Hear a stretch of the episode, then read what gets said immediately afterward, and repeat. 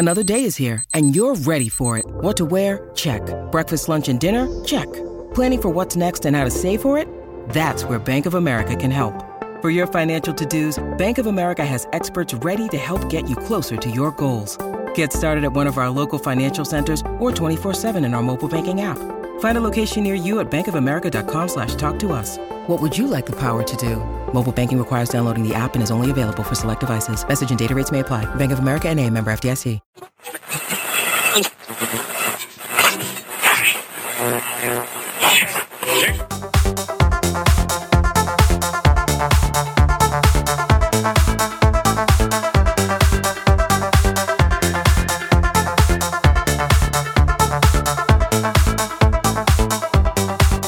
Hello, good evening, and welcome to the midweek fix on the LFC Day Trippers. I'm your host tonight, Keith Plunkett, which is surprising considering that Gav is here beside me, but we said we'd let him out of the host seat and let him have a talk because everybody who watches the show regularly knows that Gav loves to talk about Arsenal. So we said with the big semi final second leg coming up tomorrow night, what better way than to have Gav rant about the arse? Uh, so it's Gav and Kev joining me tonight you may see some um, ticker going across the screen and some banners coming up um, with uh, a brand for uh, a logo of Féileacáin. That is something that we're going to touch on. Gav, do you want to briefly give the, the lads a heads up on that one? Yeah, so so last year um, we helped out with Keane, um, who's in America, and you know had um, he's basically massive brain injuries from being a child, uh, from the time he was newborn and we helped raise, or we helped be part of a push to raise hundred thousand dollars for him for, you know, after post surgery care, which is would you call it medicine yeah. stuff like that, um, and that went went excellent, excellently. Um, and then Sienna, um, last year, which we are part of raising 120,000 euros. Sienna at the moment is absolutely flying doing our physio and, um, targeting that uh, day in school this September, which feels ages away, but it's not. It'll be here in no time. Um, and we have, we have plans to go to school with her that day. She doesn't know it yet, but we're going to go to, go to school with her. Um, and this one is Féileacáin and uh, this, this is a charity. Um, they're based down in Cork. Um, I think it's Cork and they are a charity that help bereaved parents and family who have lost children during pregnancy or just following pregnancy, you know, ectopic deliveries and stuff like that. Um, and this charity was put to us. Um, it all came about because, and I won't get miles into it because I want to talk about it a bit more in detail yeah. later. But this this came about because we were doing a golf day where we just wanted, we were looking for a day out, get a load of our lads together, have a day out, a few beers, a night out, wherever it might be. And we decided, you know what? Um, this charity stuff has become a massive thing for us. Um, so let's do a charity. This charity was, was, um, put to us. We looked at it and thought, this is fucking outstanding. Um, this charity, it really is. And it's one I've never heard before, heard of before, but when I read into it, it's, it's unbelievable.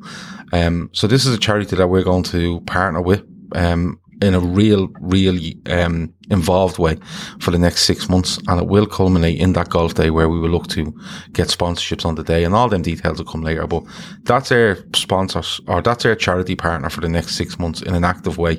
And we'll probably stay on as a, as a charity partner forever because I don't think we should just have a charity for six months and then get rid of, you know, best of luck and off we go. So we've set up, um, we've set up funding pages and stuff like that, which I'll get into later.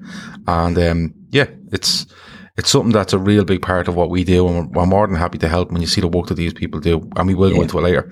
Um, you know, they deserve absolutely um, everything we can give them, and I know I'm very confident in the target we've set, and I'm very confident in the people that watch this show and share it and get involved and go be above and beyond to to help us. So we'll talk about it in detail later, but that is um, a new charity partner, and they will be across all our shows. That we don't do sponsors. So they will be the sponsor of every show from here until um, definitely until June anyway. Yeah. Brilliant stuff. And as you've said, we'll discuss more at the end and give more more details. But you know, you touched on it there. It's something that we're starting to do here now. We the the track record that we've we've sort of put not intentionally. It's just something that we fell into. It's just been excellent. So look, we'll we'll discuss it more further on. But look, moving away from that for the moment, it's just to give people the heads up of why they're going to see the brand of Féileacáin on the shows. Mm-hmm. Um, yeah, the the game tomorrow night, the ghost game, will it happen? Won't it happen? Um, Kev. Yes, mate. Is this game going to go ahead tomorrow? Yeah, if it was going to be called, it would have been called today. Um, they'd have had their, unless anything ha- dramatic happens tomorrow. There's a few things happened today, in fairness, with the um, COVID and Premier League, and with the UK now relaxing their restrictions.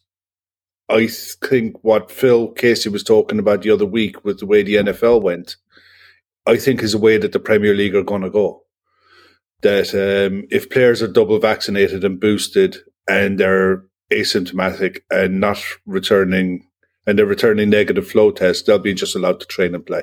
Mm. Uh, they won't have to self isolate or anything like that.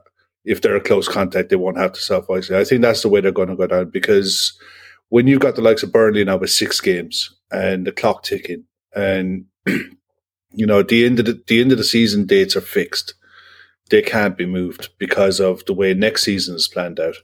So I think these games have to happen. Uh, tomorrow night is almost certain to happen. Now, what Arsenal are capable of putting out depends on the miracle water that uh, Mikel Arteta was uh, pouring out of his tap in the last seven days. Because going into the Spurs game on Sunday, they declared four players injured, and I think there's three of them that finished the game with us last week that were declared injured for the Tottenham game that never happened. So we'll see whether they're back or not tomorrow. Um, assuming the COVID case is okay and has some kind of training in his legs, maybe, maybe not, maybe right from the bench, who knows. But the team sheets tomorrow night are going to be tell you everything about what's going on at Arsenal because if they've pulled a stroke, it'll be in the team sheets. If they're telling the truth, it'll be in the team sheets. We don't know. And the problem is because of the lack of transparency, it's all guesswork. Gav, Kev says we'll see tomorrow um, if there's been any skullduggery going on. Arsenal have one COVID case, Martin Odegaard. Um, they've injuries, they've players at AFCON. Apparently, we had uh, pictures of the injured players training, which were whipped down. I don't know how true that is. Um, that, the game's not going to get called now, is it? There's no grounds for Arsenal to be able to call this game off when they're loaning out players left, right, and centre. Surely they can produce a squad. And just to be clear, player safety paramount. We're all on board with that, but the the shy hawking that's been going on around COVID and postponements has to come to an end at some stage. And we can't see Arsenal being able to, to, to pull this game because it gives us a huge headache. Where does the game go in? Do you think it goes ahead, or is there any fear that it doesn't? It goes ahead. Um, this I put it on Twitter the other day when I seen you know um, Arsenal will will the, the, game will go ahead and stuff like that, and they're meant to have this player back and that player back, and it was like yeah, like a phoenix rising from the flames. You know, it's hilarious. You know, the big listen.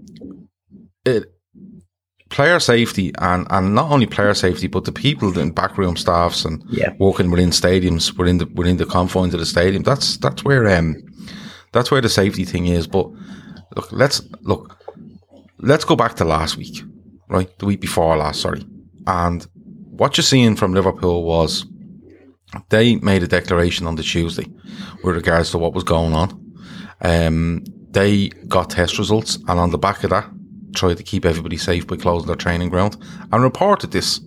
Okay, yeah. to the EFL report. I don't know. I presume the Premier League as well because they'd have to know for in advance of games. The FA because the, I think the FA Cup game was after was the game after we were yeah, due to play Arsenal first. And Jurgen Klopp asked, answered every question about it. He gave names. He he told you everything you needed to know. It was the most transparent thing you've ever yeah. seen when it comes to this. And Liverpool were absolutely ridiculed over this, right? Um, corruption, pulling a stroke, afraid of Arsenal. Um, it's because they have players away at the African nations, all this sort of stuff, right? Which transparency doesn't help in this situation, clearly. Okay. Yeah. We get through that game against Arsenal. and we then have um, Arsenal having the North London derby being called off. I don't know how many COVID cases they have, but the rules are all over the place, and we're still sitting here not knowing the rules. Let's be honest about it. We don't know for a fact what the rules are regarding Premier League games and who you can play, not play, call upon, and reasons why you can have a game called off. The uh, the Premier League saying today that they're going to, I think it was the Premier League saying today that they're going to change the rules. Well, tell us what the fucking rules are first, and then we'll know when the changes come along. Because when you tell me the rules are going to change and then we they'll come out with a load of rules, how do we know they fucking changed? It's Yeah. it, it's absolutely ridiculous, right? Listen, if you don't think that Arsenal are going to put out a strong side here tomorrow, there's something wrong with you, right? They got the North London derby called off because they had a couple of injuries after the Liverpool game, and they went, you know what? It's a, this is what it's all about now, taking advantage. And the funny thing is, is that they haven't opened their mouth about players. They haven't opened their mouth about COVID. They haven't opened their mouth about nothing. Arteta's doing interviews and he's saying nothing, right? But everyone's just going along going, Arsenal had a game called off and just whistling walking down the street.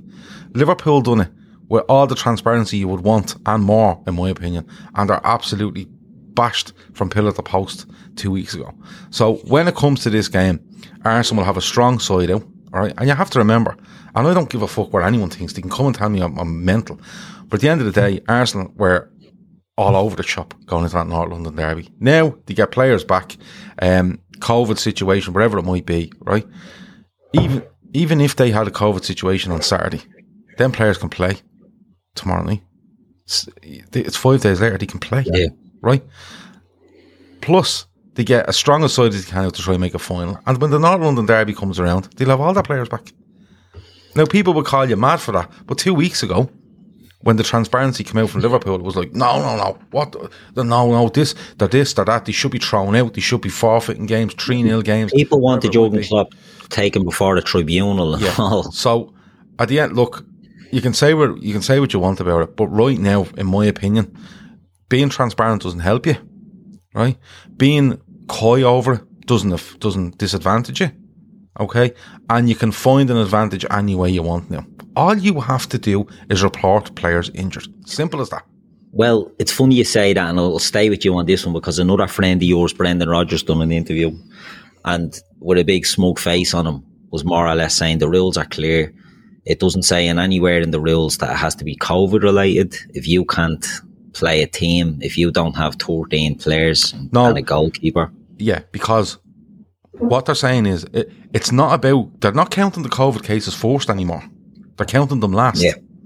So what they so what clubs are going in is going right. Listen, we've twenty five players and we've twelve injured, or we've ten injured, right? We've ten injured, and they go, you've fifteen left. Yeah, but three of them have COVID now, right? So what they're doing is they're back, they're back, they're, they're, they're loading it at the back end of it, right? So if you come in and you go, you've two COVID cases and you've ten out, that's twelve. You still have thirteen. You can bring this fella in as well. They go, well, them two have back injuries. That's it. yeah, That's it. Doesn't matter. You know what I mean? How many cases did Arsenal have at the weekend? COVID, One. Yeah, one. one. Yeah. One. Yeah. One Martin case. Odegaard, one, One case. Okay. So, in But they had four if there new was- injuries. Right. So hold on. Yeah. If there was no pandemic, no pandemic, and Arsenal rocked up to the North London derby under no pandemic, right, with X amount of players out and one guy out because he has the flu, is mm. that game going ahead? Of course it is. Yeah. Yeah. Because what they'll do is they'll turn and they'll say, well, listen, you can pick from any of them st- under 23s. There's not an issue. What's happened here is a massive muddying of the water and everyone is taking advantage of it. Everyone. And the one club, right, there's possibly more, but the one club that, for me, has been the most transparent, and I'm probably saying that because I see everything that Liverpool say. The one that's been the most transparent is the one that most accusations have been thrown against. Most. It's absolutely ridiculous. But what you're finding as well, look, it's a quiet transfer window. There's nothing going on. So nothing generates traffic on radio station phone ins, on newspaper websites, then clickbait Liverpool stories, clickbait Manchester United stories. Doesn't matter what it is. There's a falling out with Pogba. There's Ronaldo's having a hissy fit and Jurgen Klopp. Nothing generates traffic and that generates revenue and that generates money. Now, at the end of the day, football is a business and it's a business from their side of it as well. So you got to take it with a pinch of salt because Manchester United and Liverpool are the two biggest clubs in the country by a country mile, by an absolute distance. So when things go quiet, they'll run a Liverpool story. It's just the way it is. And they'll blow it out of all proportion. And we're sat here online looking at the responses going, what the fuck? What are these people talking about? And we're sat there scratching our arse like, what's going on? You know, these are the rules. We, we know this. You know, when you get false positives, you have to treat it as if it was a positive case and go through the process. It's three tests. They take three days. It's an independent company. It's self explanatory. Everybody knows this, but everybody conveniently forgets it when there's tribalism and when there's agendas. And be it agendas against players, managers, or clubs, agendas win out. And that's just yep. the way like this. It's shit here, but it is what it is. Very true, very true. Um, uh, the do comment there um, was great by Meme Create. It was great seeing Keith along with the boys on Cop TV after the game on the weekend. Hope you all had fun, mate. P.S. What your go to karaoke song? His and a Garfunkel, The Sound of Silence, or any Dropkick Murphys track. Yeah, I had a little chat with Alex um, after the oh. game. People may have seen I was over there, me, me, me young lad's first game. He was, I was delighted. I was like, it was like my first game, the excitement of going over. Mm-hmm. And Gav, you will go through this when, when, when Callum is at that age as well. And bringing your son to his first game, there's a there's a bit of something about that. And I, I was like a kid myself, but um, yeah, it was great to get on and chat with Alex. He's a, he's a good lad. He's been on air shows before, and he's a sound fella. Um, so I enjoyed doing that. But uh, go to karaoke song. Mine is Meatloaf. Two out three ain't bad, but I am extremely versatile. I can do sort of versatile. extremely versatile. I I can just. Um, go with the flow depending on the moods coming back from uh, the match that day, actually, uh, do a very quick story, very quick story. Mm-hmm. Um, we were walking home from the game, couldn't get a taxi, couldn't get a bus, any of that stuff. So we're walking down and we seen a pub, side of the road, I won't name it, went in, five o'clock or whatever, karaoke blasting with 80s tunes on it. it was like, it was like, was um, the city centre? It was on the way to the city centre. It was, um, it was, was, it near, was it near, um, was it near the Adelphi Hotel? No, it was, it, it was a, near. There's a, there's a bar along by um, down by the Adelphi Hotel, and it does be fucking bouncing from one end of the day to the next. All karaoke, absolutely brilliant. It was near um, the the police, Merseyside Police headquarters. It wasn't okay. wasn't far from there. It wasn't far from there. But anyway, went in, ate these tunes were banging. Um, so I didn't I didn't do it. My son was a bit embarrassed. He didn't want me to go up and sing. But there was a fella was on and he was doing uh, Oliver's Army by Elvis Costello. Yeah. Elvis, uh, old Declan McManus. He doesn't want that song being sung anymore. Your man was brilliant on it, so I'm thinking I might squeeze that one into me, me next karaoke night. But uh, yeah, I, I, I, love a karaoke. I love a sing song. Gav, what you go to karaoke tune? Um, some might say by Oasis is definitely up there. Yep. Um, Little full tapper get the get the show going. Yeah, um, I like try a little tenderness by the commitments. Oh, do you know? Yeah, that's it's a bit of a jump. Yeah, that's a bit of a leap. Jump, it is. It's um, it's from the fame. It's from the fame yeah. second album, I'd say, when um, when it comes to karaoke, and um, yeah, it's probably leave it at that there's more. If you get me in the humour, like I'd, I'd, stay up all night. I'll do a full fucking full set. Yeah, full you know set, yeah. Um, Leave them wanting more. Yeah. So, but yeah, probably probably um some might say by Oasis or Don't Look Back in Anger is a good good one as well. It gets yeah, people you going. Go you have to get people yeah. going. You know, sort of way. You have to get them joining in. So if you can yeah. get that, you're, you're absolutely flying. Kev, what about you? Do you have any karaoke numbers? What your what your go to? I know my limits and I know what I can do and I know what I can't do. When I'm in a pub, ah. if I'm drinking, usually like the last time I was out, there was a guy doing, and he had the guitar and he was at the back of the pub and he was knocking out tunes and what have you. And there was a lot of 80s, late 80s metal and early 90s metal, like Guns N' Roses, Metallica, all that kind of stuff that he, was, he was knocking out. And when he started, everyone in the pub just started singing. I wouldn't sing on my own, I can't sing. I, I'm torn, deaf. I I haven't ever got to the stage where I've drank enough that I've got there, you know. But we were we do that all the time. You know, my missus is very good. My missus would be the same, similar to you, meatloaf, um, Drowned by the Dashboard Lights. Um, oh, she does a bit of paradise, does she? But Yeah. yeah. she have a look on you uh, tell her there's going to be a, a social she- deal coming up soon very that we Uh, Black have. Velvet is like, probably uh. Yeah, you Black like, uh, Velvet is her go-to. I'd say. You know, the, the, you remember um, Tony? Uh, what was his name of Only Fools and Horses? Tony. Tony, Tony, Oh, what's it? Tony D'Angelo. Tony D'Angelo. Tony D'Angelo. yeah. that'd be key. That'd be key. Raquel and the Tony. Cavs. Tony, the best, I one, the best one I ever, the best one I ever was seen though you. was um, I was at a wedding, um, going, and one of my best mates, I was best manner, and he had a band. Now the band were fucking phenomenal. They were brilliant. They done everything from sixties right up to today. It's go, we're going back five, six years now, I think, and um, my wife had been on the the hen which funny enough was in Liverpool, right? And she said, Jesus, a girl was on that hen. She's a brilliant singer, you know. And I says, all right. So the band are playing anyway. Next of all, this girl gets up on the stage. It must have been pre-organised that they let her sing, you know. So she grew up to sing Tony Angelino. Sorry, not D'Angelo, Yeah, Tony yeah, Angelino. Um, Singing those, man. and this girl gets up, I'm at the bar. The wife comes over. Well, you see this one. I says, "Ah, come here." She's probably talking shy. Probably thought she was deadly on the on the lash. Yeah. You know, in Liverpool, she's dirt. She got up and she sang. Um, you know, Tina Turner and Ike Turner. What's the song they sing together? Which one? There's a Um, few. Ah, the most famous one, River Deep, Mountain High, Yeah. Proud Mary. Proud Mary.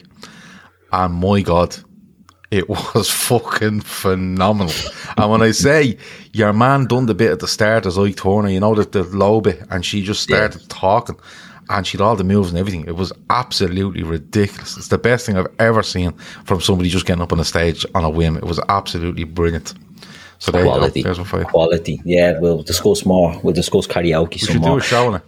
We should do. We should do. Uh, definitely in the coming weeks. But anyway, back to the match. Back to the match. Um, Kev.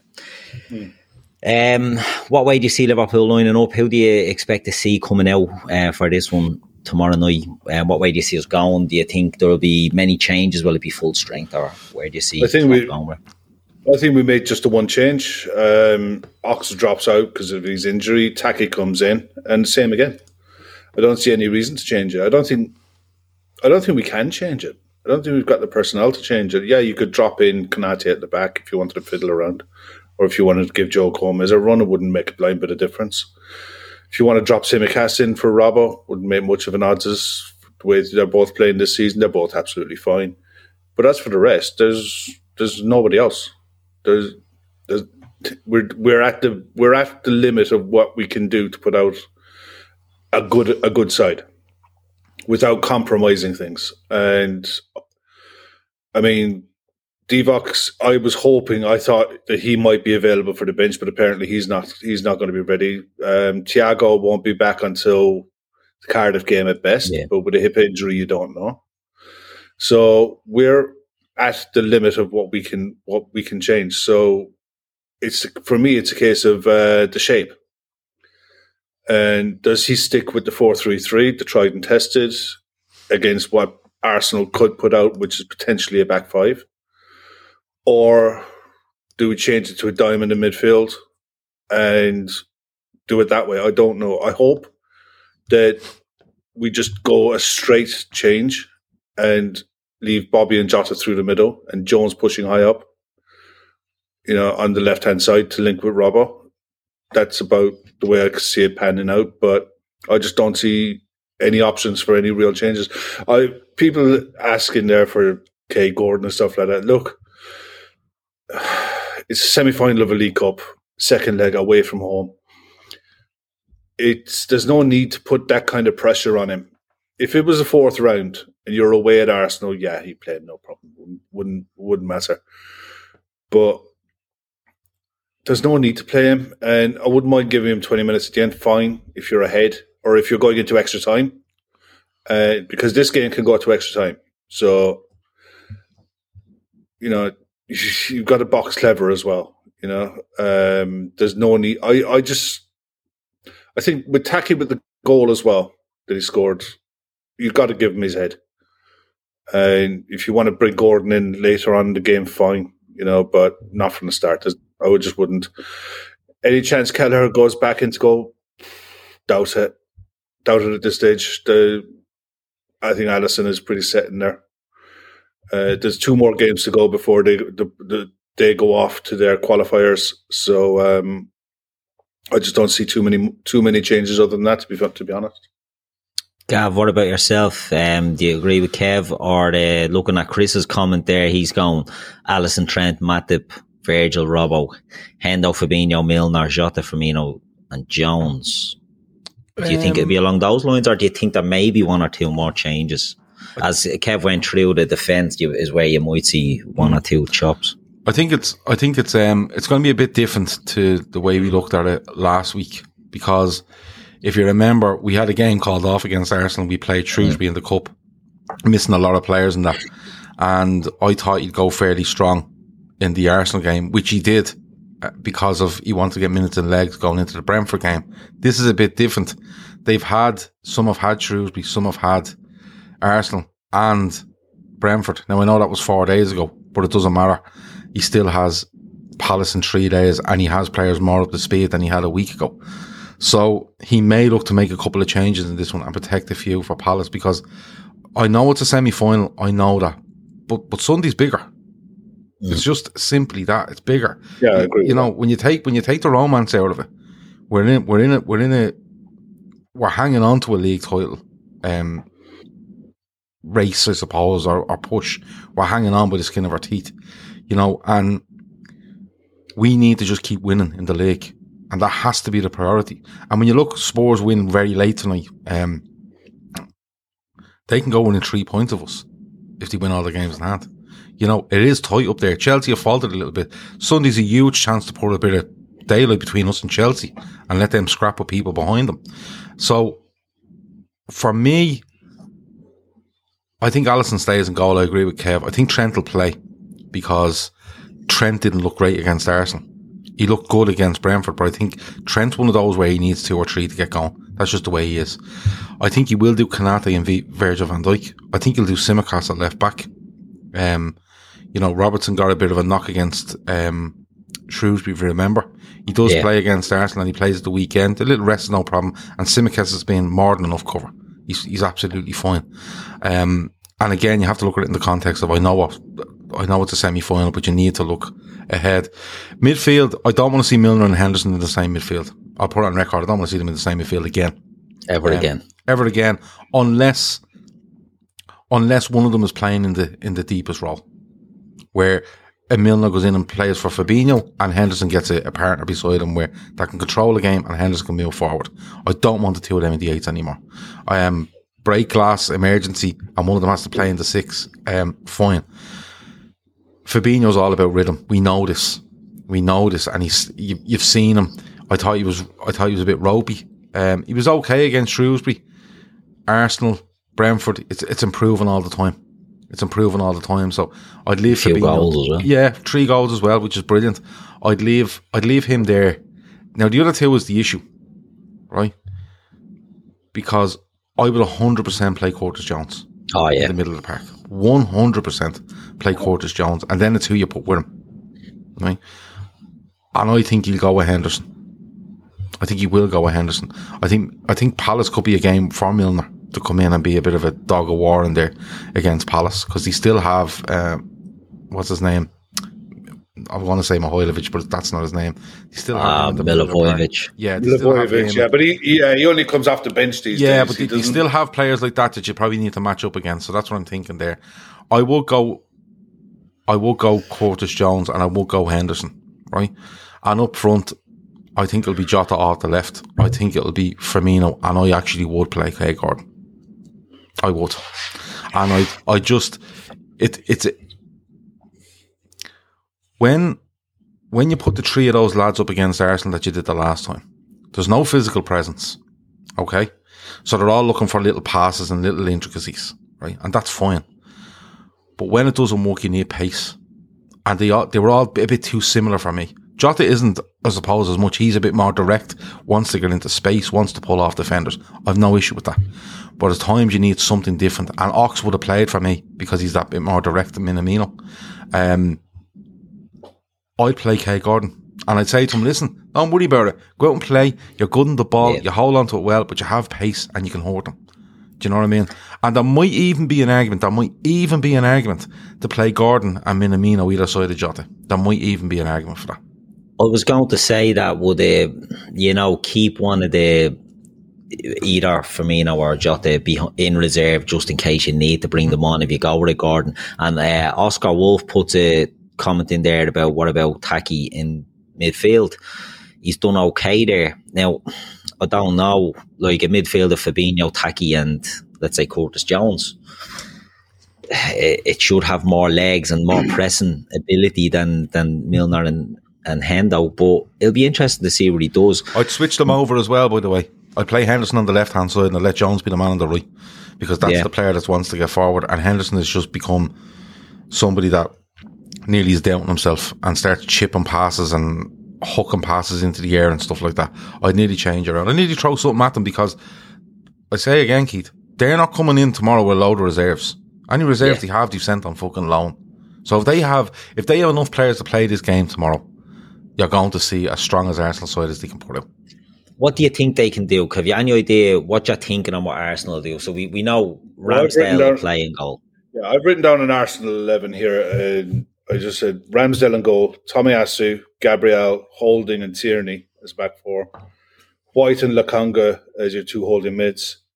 Saka, Lacazette, and Martinelli as your three attacking mids. And Nketiah up front. Okay. So out of all them, and I don't disagree with that, but how, out of all them, how many of them weren't available at the weekend? Tomiyasu and Tierney were Tomiyasu. injured. Saka was injured. Tomiyasu, Tierney, um, Saka, and one other. Oh, God. Who else? Was a Holding? Have you got It might Holding have in been there? Yeah, I have, but it, it might have been holding or white. And then you had um, Cedric went off injured against us, and Jack is suspended. Right. Okay. Yeah. They'll be interesting. I mean, on paper, it, they're not the strongest team, Arsenal, but you know the home thing. They they'll feel like the bad Plenty boys of are pa- coming into town. in. Yeah, They've plenty of And pace that- in front. that's where I'd worry about Milner and Henderson playing in there. Would be in the fourth leg they lost Xhaka, which you know routine at this stage. It's not the it's not his first rodeo getting a red card. They went their midfield consisted of Lokonga, Saka, and Martinelli. That's not a midfield, and they gave us the run around because they were quick and they were just Yeah. able to back, you know, get up and support the forward when they needed to, and they were able to just run through our stagnant midfield. Um, I'd be co- worried about that. Who's the COVID case? Martin Odegaard. Odegaard. Was a COVID case for Yeah. Spurs? He can play tomorrow. Yeah, yeah. He can play, but he probably hasn't trained. Today, yesterday, or yeah, no, today or tomorrow would be the first day that he could train. So he could probably have a training session in the morning. Depends. He No, might be I- on I the think bench. He could have had one today. Yeah. it'll be interesting to see what he does. You know, if he's I'd be uh, amazed. I'd be amazed if you look at that Arsenal side tomorrow and you go, "Wow, there's fucking Jesus." They do have an awful lot missing because I because I can't see that. no, because Ramsdale is the goalkeeper. Tomiyasu Yeah. is their right back, and we think they'll play right. yeah, Yeah. Centre back, Tierney. Gab- Gabriel and Holding. It's normally Gabriel and White, but Yeah. But could Partey be back because he's gone out of the Afcon? no. No, they, No. they only went out today, so there's physically no way he can be back in the All right. next week. So they're moving one player out of centre half to play in midfield, and they're I putting a reckon. centre half in there and Holding, who's probably their first backup. In fairness, Yeah. right? Left back Tierney, Here, the, yeah, I don't think he played the other fella. first choice. Um, midfield, then you're going with Ben White and Lokonga, who Lokonga who has played quite a bit. Yeah. You're missing Partey, but that's that's irrelevant as to what was going on at the weekend. Um, and then Saka, Martinelli, And I'd have, I think he'll put Lacazette in a 10. right? So them three are usually part of a front four. Yeah. So Nkete, Nketi or whatever his name is, is the guy that's going to go up front, right? yeah. Or Odegaard comes back and they put Or Lacazette. Odegaard comes Lacazette back goes in and front, which is what I'd suspect. Yeah, Yeah. I don't think we'll basically- see Basically, what you're telling me is, is Arsenal are putting out more or less their strongest 11 that they could have Yeah. at Yeah. this stage, disregarding um, AFCON, because that's happening everyone. They're basically putting out their strongest side.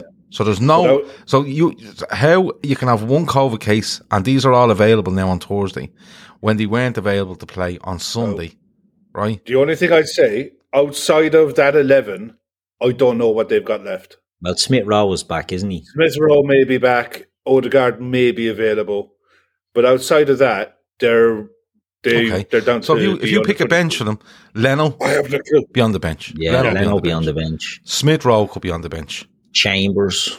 Chambers, Lecon, uh, the the guy. at Oh, he was back, another one that was declared injured. Chambers. Yeah. The guy, the, the guy at left back who's not very good.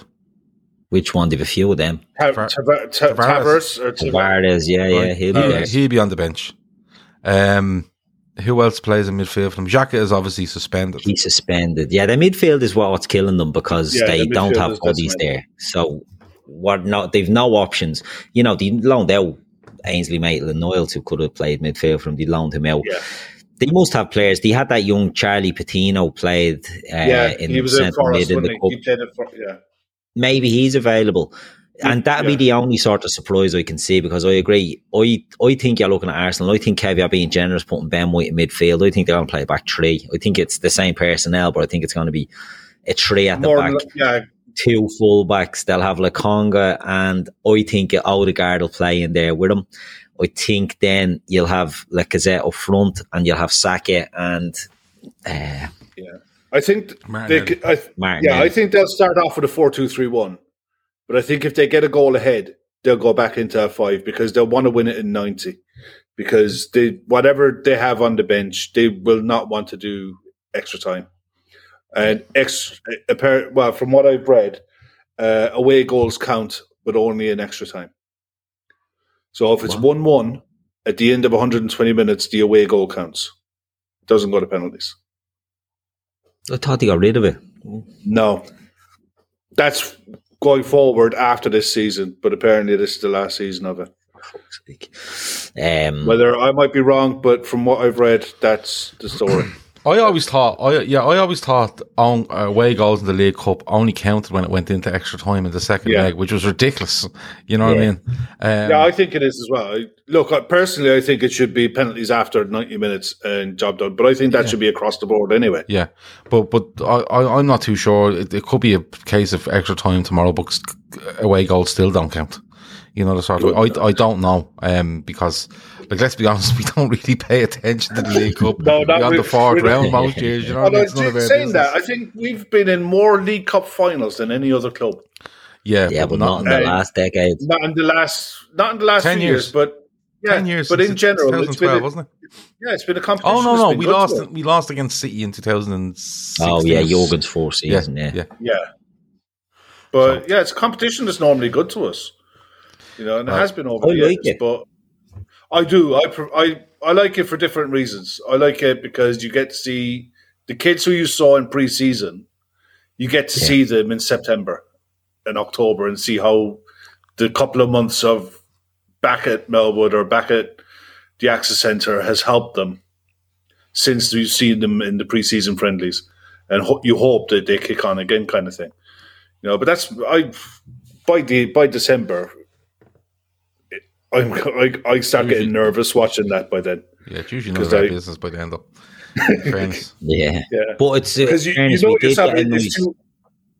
It's just it's, ahead, it's the two extra games in January. That's the that's the big kicker. For, that's the Yeah. big kick in the knackers for me. Is like just when you you've got the third round of the FA Cup, you've got over the Christmas and the New Year's fixtures list, and right, there's two more games to play, and any hope you had of a mid-season or a, a winter break gone out the window because you're flogging players like horses. It's it's just. I mean, they talk about player welfare with COVID, but it's an absolute nonsense. It's going to get very No, interesting. it really is. it's going to get very interesting now. I mean, two seconds, I got to get a can. One Yeah, minute. no worries. When you when you change when you change these rules, right? When you change these rules and you put a stop to what's going on or whatever or whatever loophole is there, or teams just going for injuries first and backing it up with COVID, right? Yeah. It's going to be very interesting come I suppose the end of January when the league the first two rounds of the cup are out of the way and you're getting a clearer picture as to what Premier League teams aren't left in it and who's free. you're going to get a case of. I think you're going to get a case of clubs going. We're not playing that day. I'm Yeah. not playing Sunday, Tuesday, fucking Friday, Monday, um, to suit you because you call games off. Like Burnley would well be in their rights to fucking say that. Do you know what I mean? And Yeah. like we were talking about this game being off, and if this game is off, the only other week midweek we had available before the League Cup final was the midweek before the League Cup final. So if Liverpool actually stay, in, if Liverpool win this and stay in the FA Cup, I don't know where they're playing the Leeds game. I genuinely don't. You could actually see Liverpool playing, and you have Champions League as well. You could actually see Liverpool playing, say, a Saturday, a- Tuesday, a Tuesday. Thursdays. They could play fucking. They could put them in if they're playing on a Sunday. They could throw them in on a Friday. It, it, it'll be all over the place, and you will get clubs going. Listen, for the for the safety of our players, you can't be asking them to play fucking six games in fourteen days or something, whatever it might be, because you're meant to have forty eight hours between. Um, Between games. fixtures, yeah. you know what Yeah. I mean? And I'm sure that I'm sure that lengthens out a bit more if it's between three fixtures as opposed to two. So it's going it's going to be um it's going to be very interesting when it comes around to rearranging these games. Not only because there's not many weekends left or week mid weeks left, but the fact that trying to match up the teams Yeah. right to see if they're available. And once you've Liverpool, Chelsea, United, um, City involved, um, they won't have a fucking week left unless they go to the FA Cup. And who's in the Then Europa? Leicester, are they still in the Europa or did they get knocked out of that? I think Spurs are- Spurs are gone. Spurs Spurs are gone. I think I think. Leicester West in the conference. West Ham. West Ham, West Ham are still in there. Yeah. So I don't know West what Ham way is- they're for rescheduled games, but yeah, it's going to become a nightmare. Like, you know, how do you do you get them in? It is we're lucky in the sense that we only have one to get in there. Do you know some teams do have more, but then they don't have the European um, commitments that we have. So yeah, it- that's I where see I us- think a postponement could be tricky. You know, in this one, I just think it's it's Arsenal could be told, look, the the rule states, isn't it, that the game can be postponed once it can be played, you know, in a, a an agreeable time frame. Hmm. And if this was to get postponed tomorrow, I don't think there is that that luxury. the and I think we would get the The other problem is, you know, the UEFA have funny rules about um, domestic league games being played on nights that their games are. on. Yes. Yeah. Champions League So games. yeah, so say we're we play Inter Milan, say for argument's sake, on a Tuesday night. We don't play the following week. We play the week after. Mm-hmm. So that next week we wouldn't have a game. Yeah. We play Tuesday, Saturday. Then we wouldn't have a midweek. But you're not meant you're not meant to have any top flight European football played on Champions League nights. League That's football. just not. Yeah, that's just not going to be practical or possible. No, no, no, it won't be now. It won't be now. It won't be now. You know. They're going to have to bin that rule out. So it's just another PR gimmick from UEFA to say this is our product and this is all you're going to be allowed to watch. Yeah. Laura Duffy says Leicester got demoted from the Europa to the Conference League. That's a bleeding stinger for them. Um, Brendan won't be happy with that. Um, I'd say he will treat that with utter disdain and will probably refuse to play and say they haven't got players and take the, the ban out of that one like Spurs got. Um, but yeah, the the players that'll be available for Arsenal, you know, it's I think it will be stronger than maybe they're letting on. They play that- they're they play. Burnley at two o'clock on, on Sunday, the same time we play Palace. Yeah, So it's it's the exact same setup as last week. yeah. It's the exact same setup as last week, Thursday, Sunday at two o'clock. And the um, other thing Well, is, maybe I with the- think they were half four meant to be on Sunday, weren't they? But Yeah. like Well, with Spurs' results tonight, that's heat pressure right back on on Arsenal now. To Arsenal have to match everything the Spurs do because, Yeah, because Spurs. because Spurs have Spurs have taken advantage of of United not being in great form. Spurs Yeah. themselves, even Chelsea falling back now.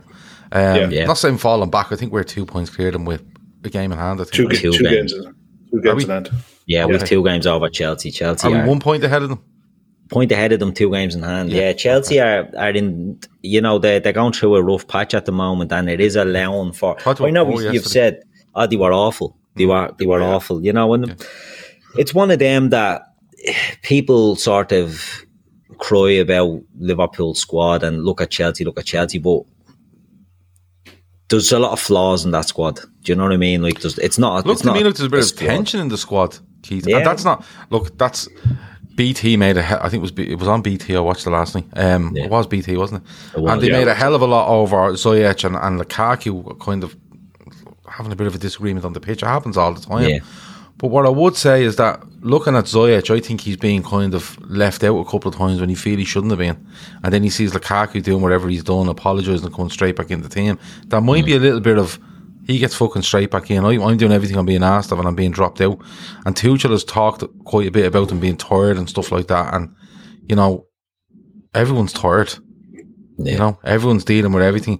Um, I hope it's the downfall of them. I hope Yeah. in three months they fuck him out the door, to be honest. Another I think one of they're- your boys. They're away to at the Club World Cup coming up, aren't Yeah. they? So that's why they've had to try to ram fixtures in Yeah. to so that when they're away for that. But Lukaku looks like an absolute monumental disaster of a signing. Not just the Yeah. fee that they paid for him. But it's, It's but- almost But a they're not playing that- around. They're not playing to his strengths. Like if you watch them, they, they go away to Chelsea or the Arsenal. Was it Arsenal on the opening day? They went away. I'm nearly sure they do. He scores. Reece James scores. They beat Arsenal. No, Arsenal play Brentford on the opening day. Don't Arsenal play in played. No, it was the Yeah. second game then. It was because Arsenal was one of those games Arsenal were beaten in the first three. And they went away and they played it into Lukaku's feet. And as soon as it went into his feet, they had two and three running off him, just going, listen, just just touch it. Don't have to do anything else, just touch it somewhere. And they were gone like a light and they were opening them up and Reece James was bombing on. And now when you seen it last night, the ball was going into Lukaku and he was taking a touch. Because his, his touch isn't great but he was having to take a touch, another touch, look around, who support me. They were slow to get up to him. They weren't giving him options. And he just looks like he's marooned up there. You know, the sort of way. What you need with Lukaku is you need to, he, you basically need to play wall passes off Lukaku. Yeah. Because of his height. When it comes up to him, don't, don't ask him to chest it and control it and look and play football. Just bounce it off him. And then he turns and goes in behind. Players run off him. He gets in the box and he's quite a good penalty box striker. But what they're doing at the moment just looks so out of touch and he's he is missing players because I think I genuinely think he has eleven or twelve that he trusts and wants to play in that system and I don't think he feels the rest of them suit. And See, I think I think he has too many players and he's not managing the squad well enough. I think there's too many players playing in those wide positions or behind the for, the forward position and there's constant chopping and changing. Two weeks you'll get Ziyech playing there, then you'll get Pulisic, then you'll get Mount, then you'll get um, Callum Hudson Odoi. But that's what I'm then saying. you'll get else. But there's no, it, it just doesn't seem to be, you know, it's, it's, there's no cohesion and players are going to get disgruntled with that. Exactly, Havertz but when you, when you add the- when when you add in the COVID stuff and the injuries, suspensions, wherever Yeah. it might be, right? Well, that's what I'm saying. I think if this wasn't happening, I think he would have four players up there. I think I I would say it's Lukaku. I would say it's Mason Mount. Um, I would say it's. I think Havertz to be in there as well, and he he definitely have four where you go. That's my four. I want mm. Lukaku up front. I want Havertz off him. I want Mount on one side, and I want I don't know who else on the other side. One of and, the other and that's that's my side. four. And I'm going with them as much as I can. And these players will drop in here for 30 minutes here, 20 minutes there. And I might play them if I think, you know, it's a game where I can get away with it. But right now, they're all over the place. And, and if you don't play to Lukaku the way you should play to him, he's, he looks a fucking liability. You seen him when he was at United. Now, he was massive when he was at United. He's gone way too big. Yeah. But United left him up there on his own, nearly expecting he'll bully the uh, whole defences and we'll be sitting back here looking to play on the break and they couldn't get up to him. And he just looked all over the place. People were just eating him up. Do you know what I mean? He went away We to it. Italy. Yeah, but he we went said away it to Italy where He teams sit a bit deeper. And he sit a bit deeper and he give him a chance to touch and shoot.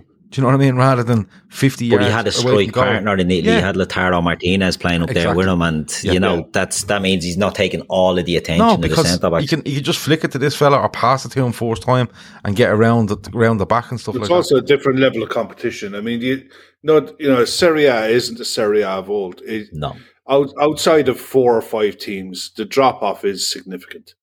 So, I mean, and in fairness, you look at Lukaku, you take what he did at Inter out of Lukaku's career. He's a bang average striker. He, re- he is. He's gone for a lot of money. He's not a very good footballer. He's Yeah. good in and around the box. He can finish if you put it on a plate for him. But in general, he's not a good footballer. ultimately he's And flat you to need, deceive you need at that look, top level. You need people around him because when he was at Everton, I think he had Ross Barkley around him, if I remember Mm. rightly at the time. And the thing about Ross Barkley was Ross Barkley used to pick up positions, right? Pick up positions wide right, wide left, to get a touch, put in the box for Lukaku to go for, yeah. right? Or get into a position where he's in between midfield and, and, defence, get it and go bang and put it in that channel and he's gone after it. He had someone to feed off. These, what I seen from Chelsea last night was balls being hooked from left wing back and right wing back and even centre, centre backs at times. And they were just aimed up in his general direction with nobody yeah. around them. Nobody around but him. and he actually looked most he looked most dangerous when Chelsea moved up the pitch in the last from probably seventy five to eighty five, and then probably could have lost it from there. But he, he looked most dangerous when Chelsea moved up the pitch and went, "Look, you don't get involved in here. You know what I mean? We only want you involved in work, quick breaking and stuff like that. Other than that, don't get involved in the box." And he looked a bit more dangerous, and Brighton looked afraid of him. But I'm I'd be quite happy playing um, Lukaku on the halfway line when they're hitting 40, 50 yard balls. Because as big as he is, he's not good at holding the ball up. Firmino will do it better for you. Yeah. You know, and people might wonder why we're spending a lot of time talking about Chelsea, but look, they're sort of in around us. They're in the final. Um, we're hoping to get into that final. So, uh, before we, we give a bit more on the, the, the, um, Felicon stuff, uh, Gav, how do you see the match going tomorrow night? Um, I think it'd be a good game. I think I think we're shaping up to be a good game. Kind of a cagey one last week before Xhaka was just yeah. ridiculous, and then Arsenal decided right double down on this and we're not interested. And Liverpool hadn't got Liverpool just hadn't got the the wherewithal to to go and beat them. And I suppose you seen uh, it did really look like players that missed some football and were coming back and getting up to the pace of it. I expect it to be quite intense. I wouldn't be afraid of their crowd because they only have fucking two songs. Um, so don't worry about that. They just have, they just shout Arsenal continuously for fucking 90 minutes. Um, awful fucking crowd. Yeah. Uh, but what I'd love, what I'd like to see Liverpool do is, I'd nearly like to see Liverpool go out there and go, you know what? Yeah, come on, let's be cagey then. Because Arsenal fans will just go fucking mad over that they'll just like, oh, attack, attack, attack. We're the best in the world. Well, you're not. but let, if you want to believe that, you will. And Arsenal's best performances me for me this season have been when teams have pushed onto them and left themselves a bit exposed. Um, I don't want to see us do that. I want to see us come out and make it one of those games where both sets of defenders are standing on their 18 yard line and we play it in that gap and then see where we can get. And that, I, 3 1 Liverpool. Yeah. David Lennon has terrible Rumbelows Cup second leg semi final belly on him. He's gone for a 2 0 Arsenal win. Um, we don't like that sort of carry on around around Wait, here. Andy but, finds you know, out. He's Andy's mate. Yeah, Andy won't know, like yeah. Andy won't, won't have that, at all. Yeah, he won't be having it. Kev, what about yourself? How do you see the game going tomorrow? Um, I'm like Gav. I hope we draw them out, and I hope we encourage them into trying to play a football match. And it'll give us space. We need space to be able to move. And if we can get space, we'll do okay. I think it'll be. I think we'll win two 0 but I think it'll be tight. It'll be cagey. Um, Arsenal, we don't concede many against Arsenal. It's a very rare occasion that you know that we even. I think we've had four clean sheets in our last four against them, or something, something like that. Um, we have a decent record at the Emirates as well. I mean, it it flashes up because we had the odd loss there, but in general, we have a decent record there. We have a good side. We're playing okay. You know, we're not setting the world alight, but I think we're very we're we're not giving up chances, which is the most important thing. In most games that we've played, we haven't given up chances. Even when it was eleven v eleven against Arsenal, they, they didn't really have much of a of an opportunity to get at at at, uh, at our back line at all. So yeah, two 0 uh, but I think the second will come late. I think, yeah. just thinking about it there, you know, the big thing for us going back to the first game was our midfield was just awful. Um, yeah, non-existent. And and I don't want to see us sit back where Arsenal pen us in and, and you know, no. lashing balls in the box and anything could happen. I want to see us hold the line, but I don't want to see us be miles up the pitch where they can look for like Saka, Martinelli, um, Nketiah if he plays Lacazette, try get him. Lacazette doesn't really run behind you. But I don't want to. I want to. I want to see us be be brave, but not stupid, because that's playing into yeah. their hands, right? But what I would say is, I think Curtis Jones, if he plays in midfield, could be huge here because what Arsenal don't like is players picking up balls and running and running yeah. with it with, with, with, direct running. I'm not talking about running sideways with it or running at the angles. I mean just getting it, skipping by a player and running hard at you because they look all over the shop when you do that to them. They really do. They look all over the shop. And I know we don't have Salah and Mane with the pace and, and just how clinical Salah has been. But if you can get Curtis Jones, I think he's huge. If you can get him running, you know, and making space, Firmino will do something for you. There's no doubt about it. Jota just loves pulling off defenders when he can. And, you know, whether it's Keita or Minamino, it'll suit them because they're all intelligent footballers. And if you have a bit of open space, you don't need massive pace. You need intelligence. The right movement just frees up something for a guy to be in on goal before you know it. And I think Curtis Jones will be absolutely massive in this game tomorrow if he plays. Yeah, yeah I think Trent will be key. I think it's key yeah. how Trent performs because I was at the game there on Sunday and, you know, Trent was decent, but all the Burnley chances were coming from Trent giving the ball away at the back, you know, and Brentford. Brentford, sorry. And, uh, he was giving up, you know, sloppy in, in that right back position. And we can't give sloppy passes at the back because there's one thing that Arsenal, whoever they put in this team tomorrow, they will be pacey out in the wide positions. And I think if Trent is on it, I think we'll win comfortably. I think we'll win. That's where, that's where the, the, the bravery comes from in midfield, Keith. Trent yeah. can't be Trent can't be hitting Hollywood balls every time he gets it in around the back of defenders and Salah running on and stuff like that. That's where the likes of Henderson, Jones, Fabinho, even Jota, Firmino, the front three, wherever it might be, are coming and going. Give us it. You don't have to hit Hollywood balls. Give us the ball and we play out here and we don't have to go as long as you think. So yeah. you'll have to wait and see. But yeah. what, what score are you going for?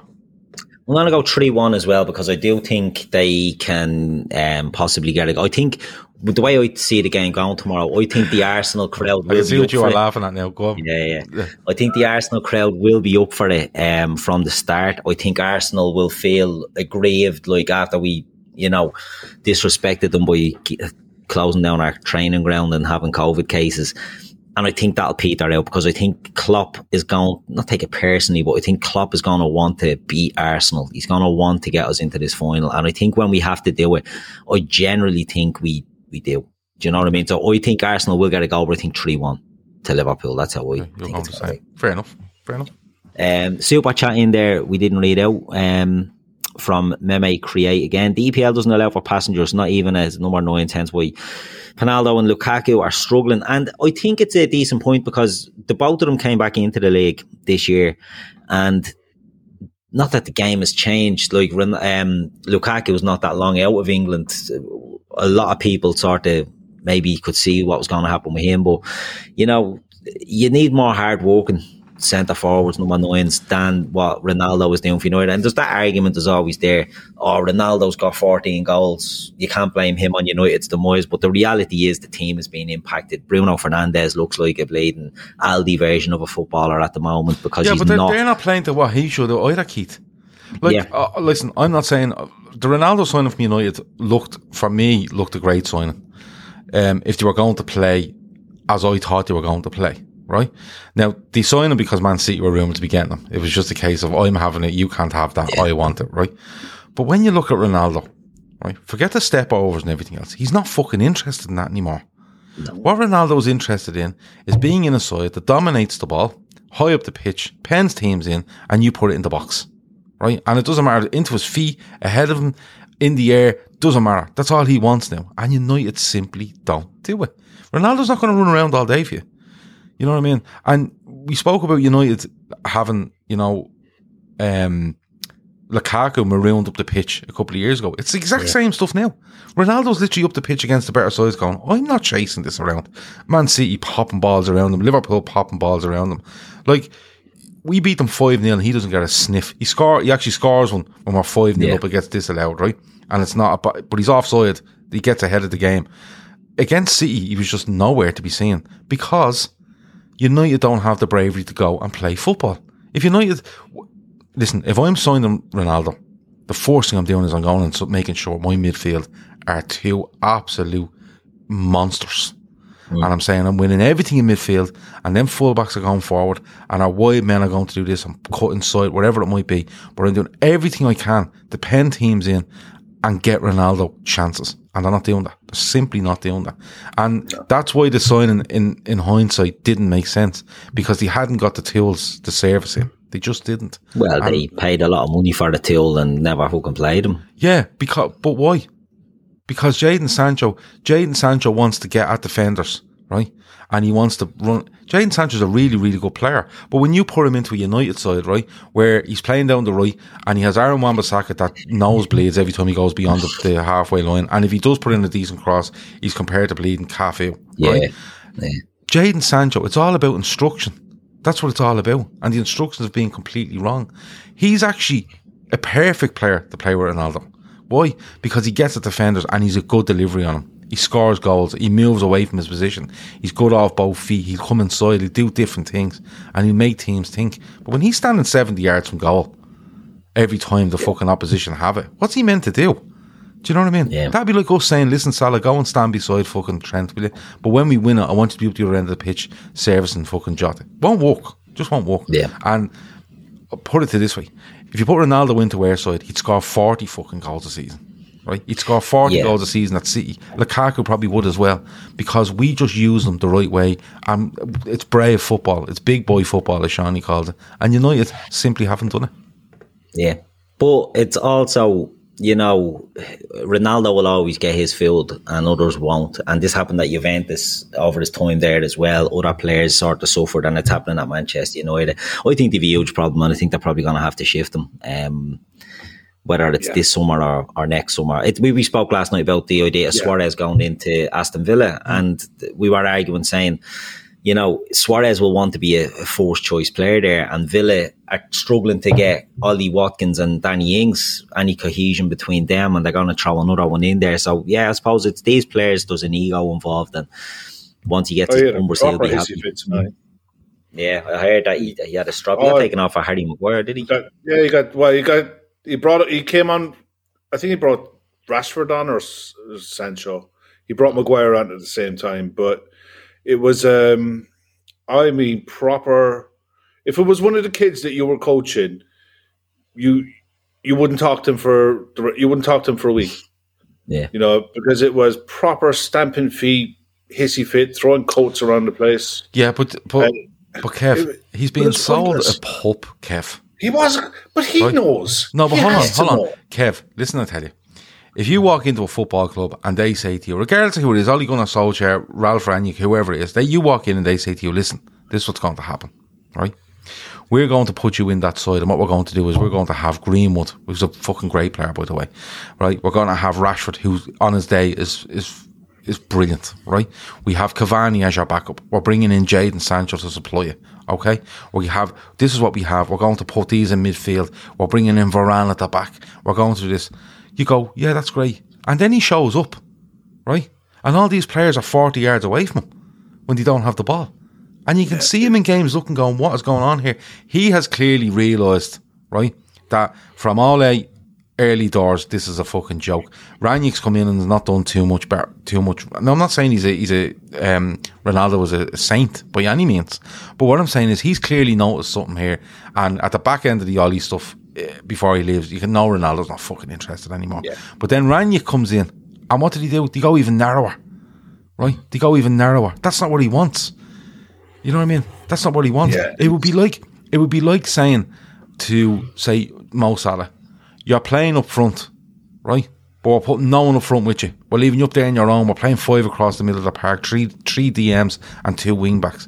Won't work for you. It's no matter how good you are, no matter how fucking good you are, you can be Leo Messi up there on your own. But if you're up there on your own and the other lads are 40 yards away and you're trying to get close to when you get the ball, it's never going to happen. He's in no way an angel, but he was sold a pup because I'd say he was told we're getting this player, that player, and we want to do this style, and you're key to it. And he's turned up and he's gone, they're just doing exactly what they done last season by just playing the percentage all the time and hoping for the best because that's what they're doing. Okay, we'll move on from that. We'll agree to disagree. I'm right, you're wrong, Gav. Deal with it. all right. Um, uh, yeah, Barry Devaney makes a good point there. se- In all seriousness, it's like Salah with Egypt in the Afcon. Like he was playing centrally, and he was so far away from the supporting players that he just well, he couldn't do it. Can't it's a valid game. point. Yeah, you can't impact the game from there. Yeah, it, it's a valid point. You know what I mean? But um, look, w- enough about them. Thanks for the super chat. Um, meme, mem, mem create, meme create, whatever. Well, you'll give it a go. You know, it's all I can do.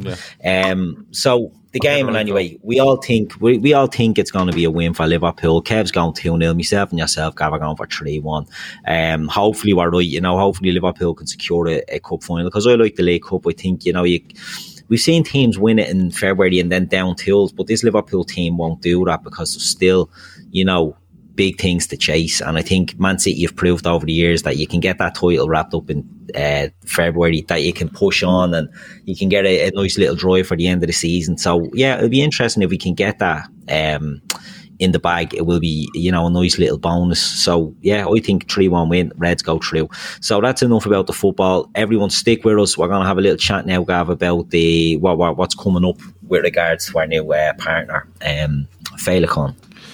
Yeah, so I spoke a bit earlier about it. Um, Féileacáin, um, as you can see on screen, and you will see if you're listening back or on the audio, um, you will see stuff in the show description. So basically, what's happening is um, we've we've made these our charity partner. We, we've contacted them. They're absolutely delighted to, for us to try to help out. Okay, so Féileacáin are a support service for parents and family who have lost children through pregnancy, throughout pregnancy, or just after pregnancy shortly after pregnancy. Okay, um, they are a non-for-profit um, organization. They do um, they do phone support, they do group support. Um, there's loads of stuff on, on their website. And um, when you read through as to what they try to do, of the of the the you know the base that they're trying to do it off, it's it's it's extraordinary work that they do. To be yeah. perfectly honest with you, so we got in contact with them. And um, this all came from a golf day as I said, that we organised um, just to try to get out because COVID is killing us. Um, we just have to get together and go on the lash, right? But we said we'd have a golf day because a few of the, not loads, but a few of the lads um, with the podcast play golf, as you may have heard, um, rumours going around. So then we, we, we said, look, we, we'll well, let's do charity. Let's do something with, with, a charity. And these were these were brought forward. And the minute we see them, we're like, yeah, 100%. You know, it's different to what we've done before.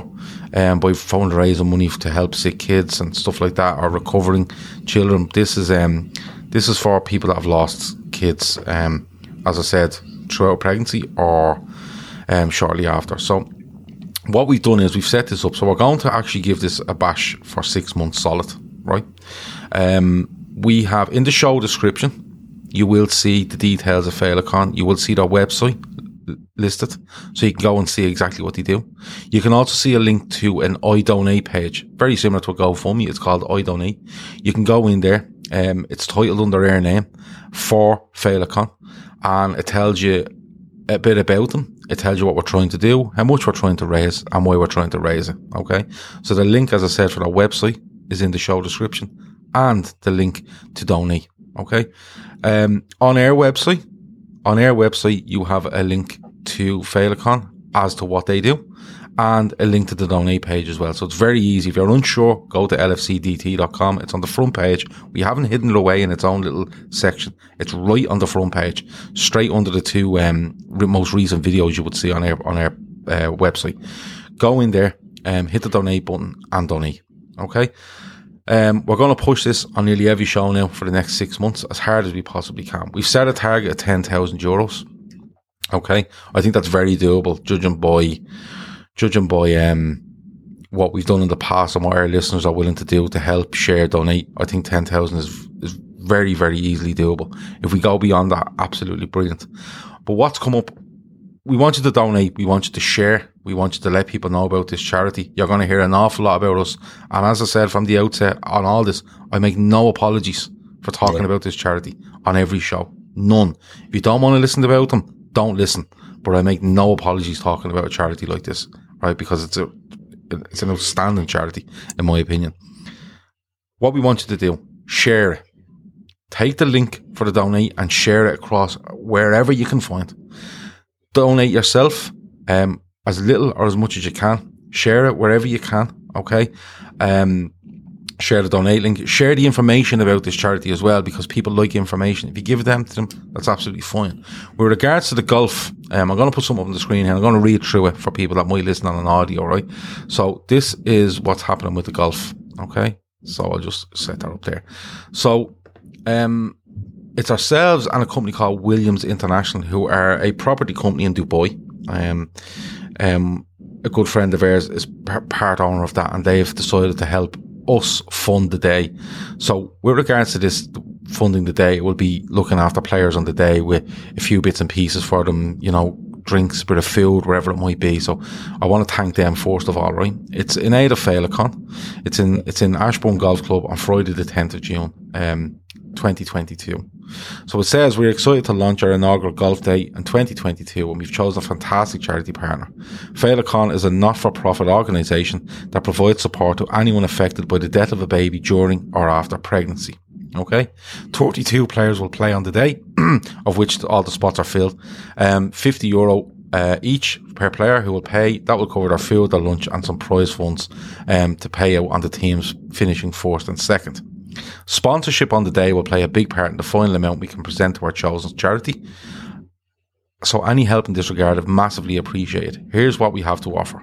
So there's 18 holes in golf. Um, the usual thing on a sponsor thing like this is to sponsor the tee box on each 18.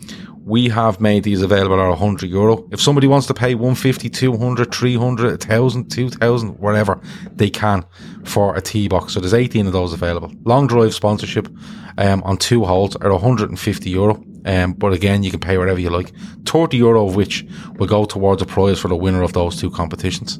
And the same at nearest the pin. Two available, 150 euro or whatever you want to pay above that and 30 euro going towards a prize for the winner. Um, prizes can also be donated for a raffle that will be run on the day and all proceeds going to Féileacáin. So if you want to donate a voucher, if you want to donate a bottle of whiskey, if you want to donate anything at all um, that you think would be useful for us on the day, you can absolutely um, let us know. We can, if it's a voucher, you can email us. We can print it out. If it's something physical, you can send it to us. If you're near us in, in Dublin or wherever, we can collect it off you. We can organise that. So that's the golf day. That's how people can help out. And, um, you know, it's, it's one of those things. People are saying, um, what about super chats? Don't do it through super chats because yeah. the YouTube take 30%. Okay. We don't want super chats. Keep them. I'll turn them off if I have to.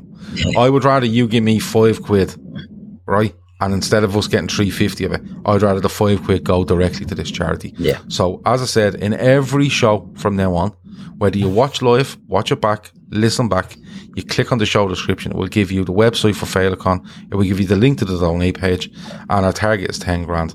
With the golf day, we're hoping to raise about 3,000 of that on the golf day. so we're looking for about seven from now to June. I know we can do this, like, I know we can do it. Um, you know, people just click on the link. How much do you want to give? Bang, there you go. But please, please, please share it to all your family, all your friends, and share both. There's the website to have about them, and there is the information with regards to donation. And we will do this. Um, easy. We'll do this. You know, we're gonna we're gonna do a couple of things between now and June before the golf day comes about, where we will do some fundraising and stuff like that. We'll do some fun stuff where, you know, keep my end up having to jump in that canal. Um, but other than, other than that, look, we're just going to push it on every show. We're going to tell you all about it. And if you can donate, great. If not, the best thing you can do is share it and just say to people, look, these lads do this. We're doing it constantly now with charity and we will be contributing as well. Um, don't worry about that. We will be contributing to that. So if you can help, absolutely brilliant. But, um, it's a fantastic charity. And as I said, if you can back us between now and June and we can hand over 10,000 euros to that charity, it would be, it'd be absolutely phenomenal. Yeah, and I think the charity really would, you know, every little helps, and especially it's not a huge, well-known charity. It's not, you know, something I, I hadn't heard of it, but mm. it's such a, a, well, you know, it's in a, a, well-intentioned. We we can probably all know somebody who has gone through this process of losing yeah. a child at birth or, or during pregnancy, and it's it's a horrific thing. It's a harrowing thing, and it's you know, it's it's something that maybe parents don't get the, the support when they're going through that. And, and to see a charity offering this, you know, I think it's a perfect fit for what Gav, you have looked to do with this channel, and we say all the time, much like you call you Bob Geldof, you're going to be hounding these people. Give me oh, your money, give me your money for the next six months. Yeah. But it's you know the the the. The, the pride that we take in this and, and the support that we can give to this, you know, to help one person in life, to, you know, it's so we we don't do this to help ourselves. Put it that way. That, if no, we can we don't, help, we don't. We don't get any over. Yeah, like we don't. Like, like you can put on an event like this, right? and the players could turn up, pay 50 quid, get fucking golf and a bit of food, and that's them done. But, we, you know, when you want to do raffles and you want to do different pieces, a lot of people that are coming to this golf day are friends of ours. There are, some of them are listeners, some of them are viewers, some of them, you know what I mean, whatever way it's fallen. Some of them run our podcasts and our mates. And we don't, we don't get out of it, but what we've committed to along with Williams International is to say, right, the players are torn up on that day, and are, and trust me, all them players are going to hammer people between now and June. Yeah. And in return, we're going to look after them on the day, which is absolutely fair. Um, you know, they'll tone up, they'll get they'll get looked after with regards to different bits and pieces before, during, and after the golf and, and that evening. And in return, they're going to go looking for sponsors. They're going to look and going for donations. They're going to go looking for spot prizes. They're going to probably um, donate themselves. We could end up with an auction on the night if things go right. It's the first ever event we've done like this as a golf day. And we, we'd love to build it over the years and next year be even bigger with a different charity or the same charity, wherever it might be. So, um, we're committed to looking after the players and anyone, everyone that's helping on the day. You know, I know my wife is taking the day off to come and help. Now she's not getting nothing. You know what I mean? She'll get her few drinks. She's not. She's not getting all the, the good. in the lounge, she, she yeah, yeah, the lounge, in the lounge glass, with, with the bank, with the bank card. Um, but no, like the likes of um, I know Gar that doesn't play golf is going to go. I know Shawnee's definitely going to go. Keith, you'll go. We'll yeah. see if we get Kev, Chris, if they want yeah, to come over or whatever it might be. And they're all going to give a dig out at the golf course on the day. They're going to give a dig out later on that night. And, you know, it's only right you look after people when they're doing that for you because they're putting an awful lot of work in. And it's, look, we're going to make a contribution to making the day as successful as it can. But on top of that, we're going to make contribution to Féileacáin off, um, Féileacáin off our own back, you know, yeah. besides all that. So, um, yeah, it's, it's, it's, it's, um, it's, it's an exciting, it's a day to look forward to but it's going to be six months of hard work and we're determined. I'd love to get to that day where we're 10 grand in. Yeah. And we go, right, lads, everything and that's the cream. bonus. Yeah. The golf is the cream. Yeah. That's, exactly. that's, that's, that'd be the goal. That's the reward for, for what yeah. we're going to try to do. Yeah. And I, I guarantee you, every single person in the chat knows someone who could have benefited from contact with a charity like Féileacáin. Yeah. I guarantee you. It's, it's one of those things that people don't talk about and they forget about and they put it on the back burner and they move on with their lives. And it never goes away. I can say that from personal experience. It it never goes away. It's always there. And when things come around with a certain date in the year, it comes back to you. Yeah. And people like the charity Féileacáin are the ones who are there on the end of a phone and they have trained personnel that or trained people who who help people get through this. So anything that can be done for them is is absolutely fantastic in my eyes. It's a great charity. Well, Keith, can I just it read is. out a few bits for you, just just to give people yeah. an idea, right? So um, I'm just going to try to get something up here. Um, uh, I'm just trying to see if I can find it.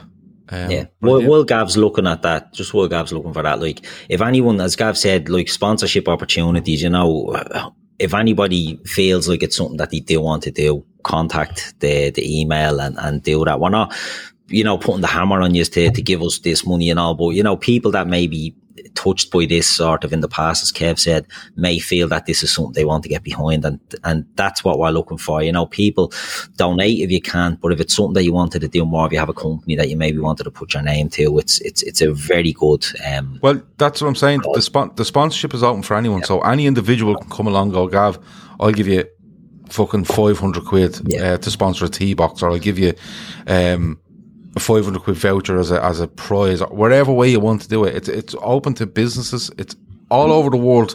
It's open to individuals all over the world. And once you tell me you'll, you'll put that forward, I'll put your name down. I will come looking for the money then. Um, and then once I get out and secure it, because I don't, I don't want to be two weeks away from the event and people going, oh, I can't give you that. Yeah. You know, the sort of way. And look, there could be good reason why they can't, but we, we want to maximize what we can. So if, if you put into perspective here, right, um, 10 grand. So just to read out a few things, and you will see this in on the donate page, and you will see this on their website and stuff like that. But 50 euro will provide a memory box to a bereaved family to ensure that they can make memories with their baby. Okay. Um, if you look at them, they're very important, right? Um, 200 euro could fund our helpline for one month. So 200 euros does one month. Okay? So if we if we done three grand on the golf day, it would do it for a year, over a year, right? Okay.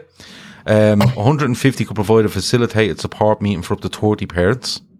300 euro could fund a bereaved and uh, befriending training for vo- 20 volunteers.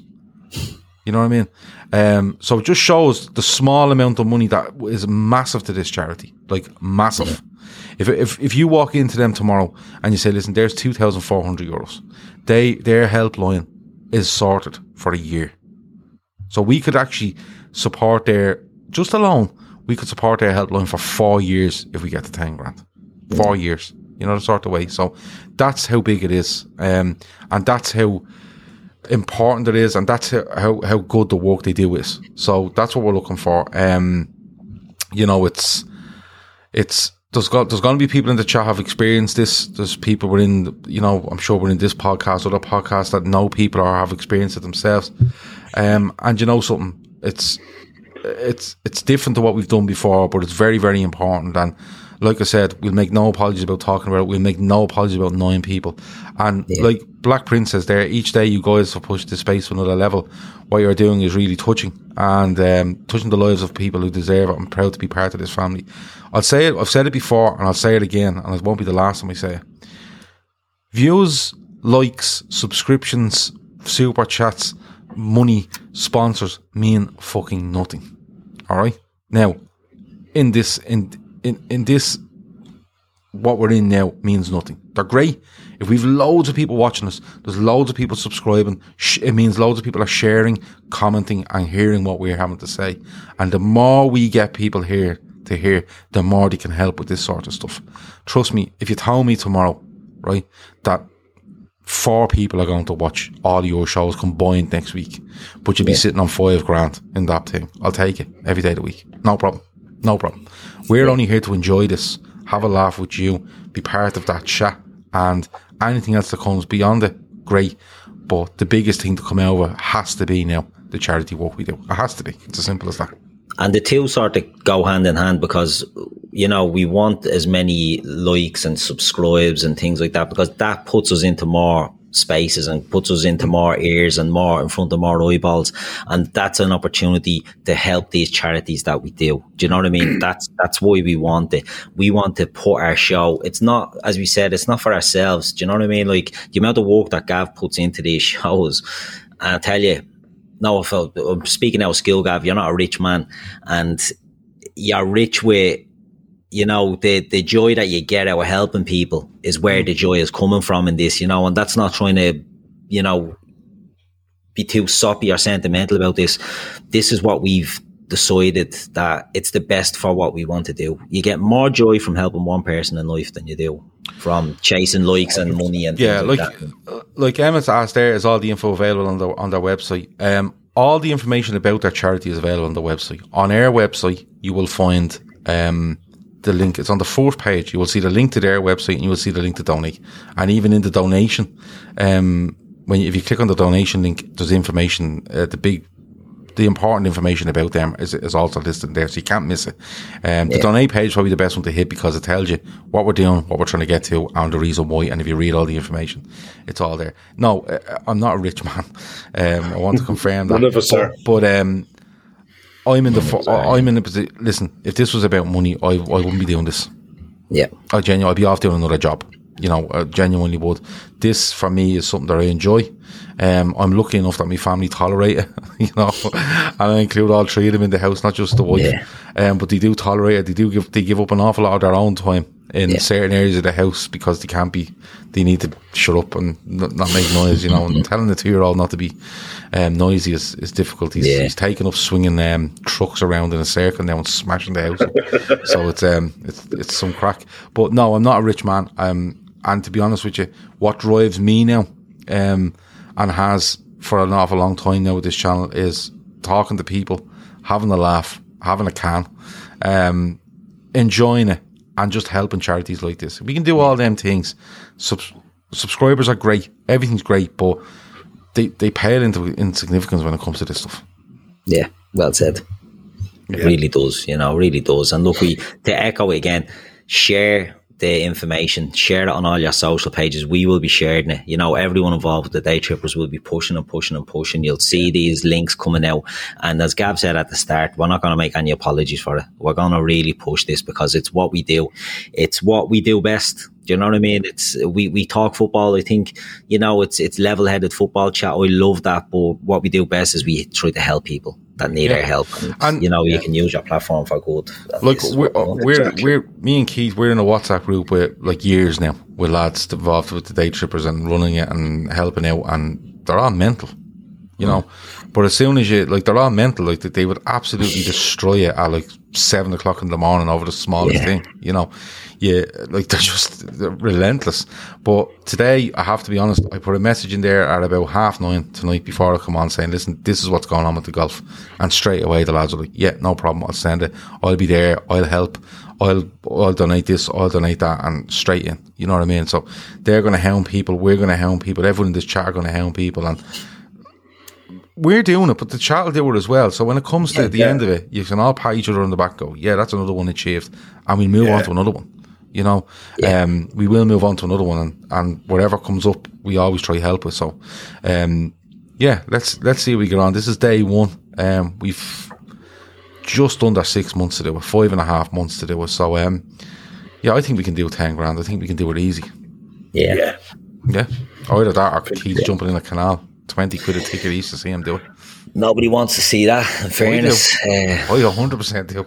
I don't know. Oh, definitely, because where you would jump in the canal, there's a couple of beer, there's a couple of pubs around there, isn't there? You could literally sit and have a pint watching you leaving into the canal. Well, yeah, a couple of pubs looking over the River Liffey. You know, I didn't commit no, to jumping into the Liffey. the Liffey. The Liffey, no, uh, Grand Canal Dock. I think. Yeah, good with. So you want me to go to Grand Canal Dock, and you know, you can sit in a nice little uh, so in the summer a little terrace of one of the bars and sit out and just have a look at me making a field and you say, oh, yeah, hundred percent, yeah, hundred percent. No, we'll see, we're real nothing out. We're real okay. nothing out. But um, look, it's a great way to finish the show. You know, it's it's we spoke about the match, but realistically tonight's about pushing the, the, the charity and the golfing event. So look, you'll see it as we go. There'll be loads of stuff on that, but um, I don't think we've anything else to add. Have we, Kev? No. Have you anything to add? No, no, no. Just uh, click on the website and read the information that's out there and fill it on for yourselves, and share it amongst your Facebooks, Twitter, Instagram. Tell and physically tell people when you go to work tomorrow. Here, check this out. Mm. You know See what yeah. you think. Yeah. Check, you tell your boss. Or do you know what? Tell your boss. Do you know what? If you're in a workplace and there's 10 years working there and you say, you know what? We'll all throw a tenner in each and we'll send it on and we'll, we'll, um, sponsor a tee box or we'll sponsor yeah. this or we'll put it together and we'll, we'll say we'll get a one for all voucher and we'll, we'll get it onto them wherever it might be you don't it doesn't have to be click on the donate link and give the money you can you can contact us with prizes for the raffle because the more prizes go into that raffle um, we'd probably leave it till that night when there's more people in the room rather than just the golfers. When there's more, there could be partners, um, husbands, wives, wherever it might be, and friends and stuff like that are there, and we do a raffle. And we, like I said, it's another way of raising money for them. So, um, wherever way you think you can help out, absolutely, um, do your best to help out and share, like Kev said. Yeah, just before we finish, Red Steve says Jesus Keith in a wet t-shirt. Yeah. Keith and Speedos. That's yeah. all you need to know. Forget yeah. about your wet t-shirt. Keith and Speedos would be enough. Do you know that uh, green mankini that you've seen on people? Not a green mankini. The the Borat special. Yeah, and a, and a, and a pair of like uh, Copa Mundials or something. Pair of nice yeah. on you. Yeah. Well, that's what I'd come out of Liffey in. I wouldn't have gone in in that, but I'd come out in it. But look, it is what it is. But look, we'll finish it up there. We'll wrap it up there. Thanks for joining, listening to us tonight and joining in and, and um, the chat as always, rocking as we always expect, no less. Um, we'll be back. Gav, you'll be back tomorrow, two o'clock, I'm sure, for the, yeah. the uh, yeah. daily roundup. Yeah. Um, and is there a post game show then tomorrow? There is. Well? Me and Kev on tomorrow. Yeah, yeah we will. Yeah good stuff. So we've plenty more shows coming up, and again, you'll hear more about the charity uh, throughout those shows as well. So look, we'll we'll call it a night there, folks. Um, this has been the midweek fix, and we'll see us all again soon. Sports Social Podcast Network.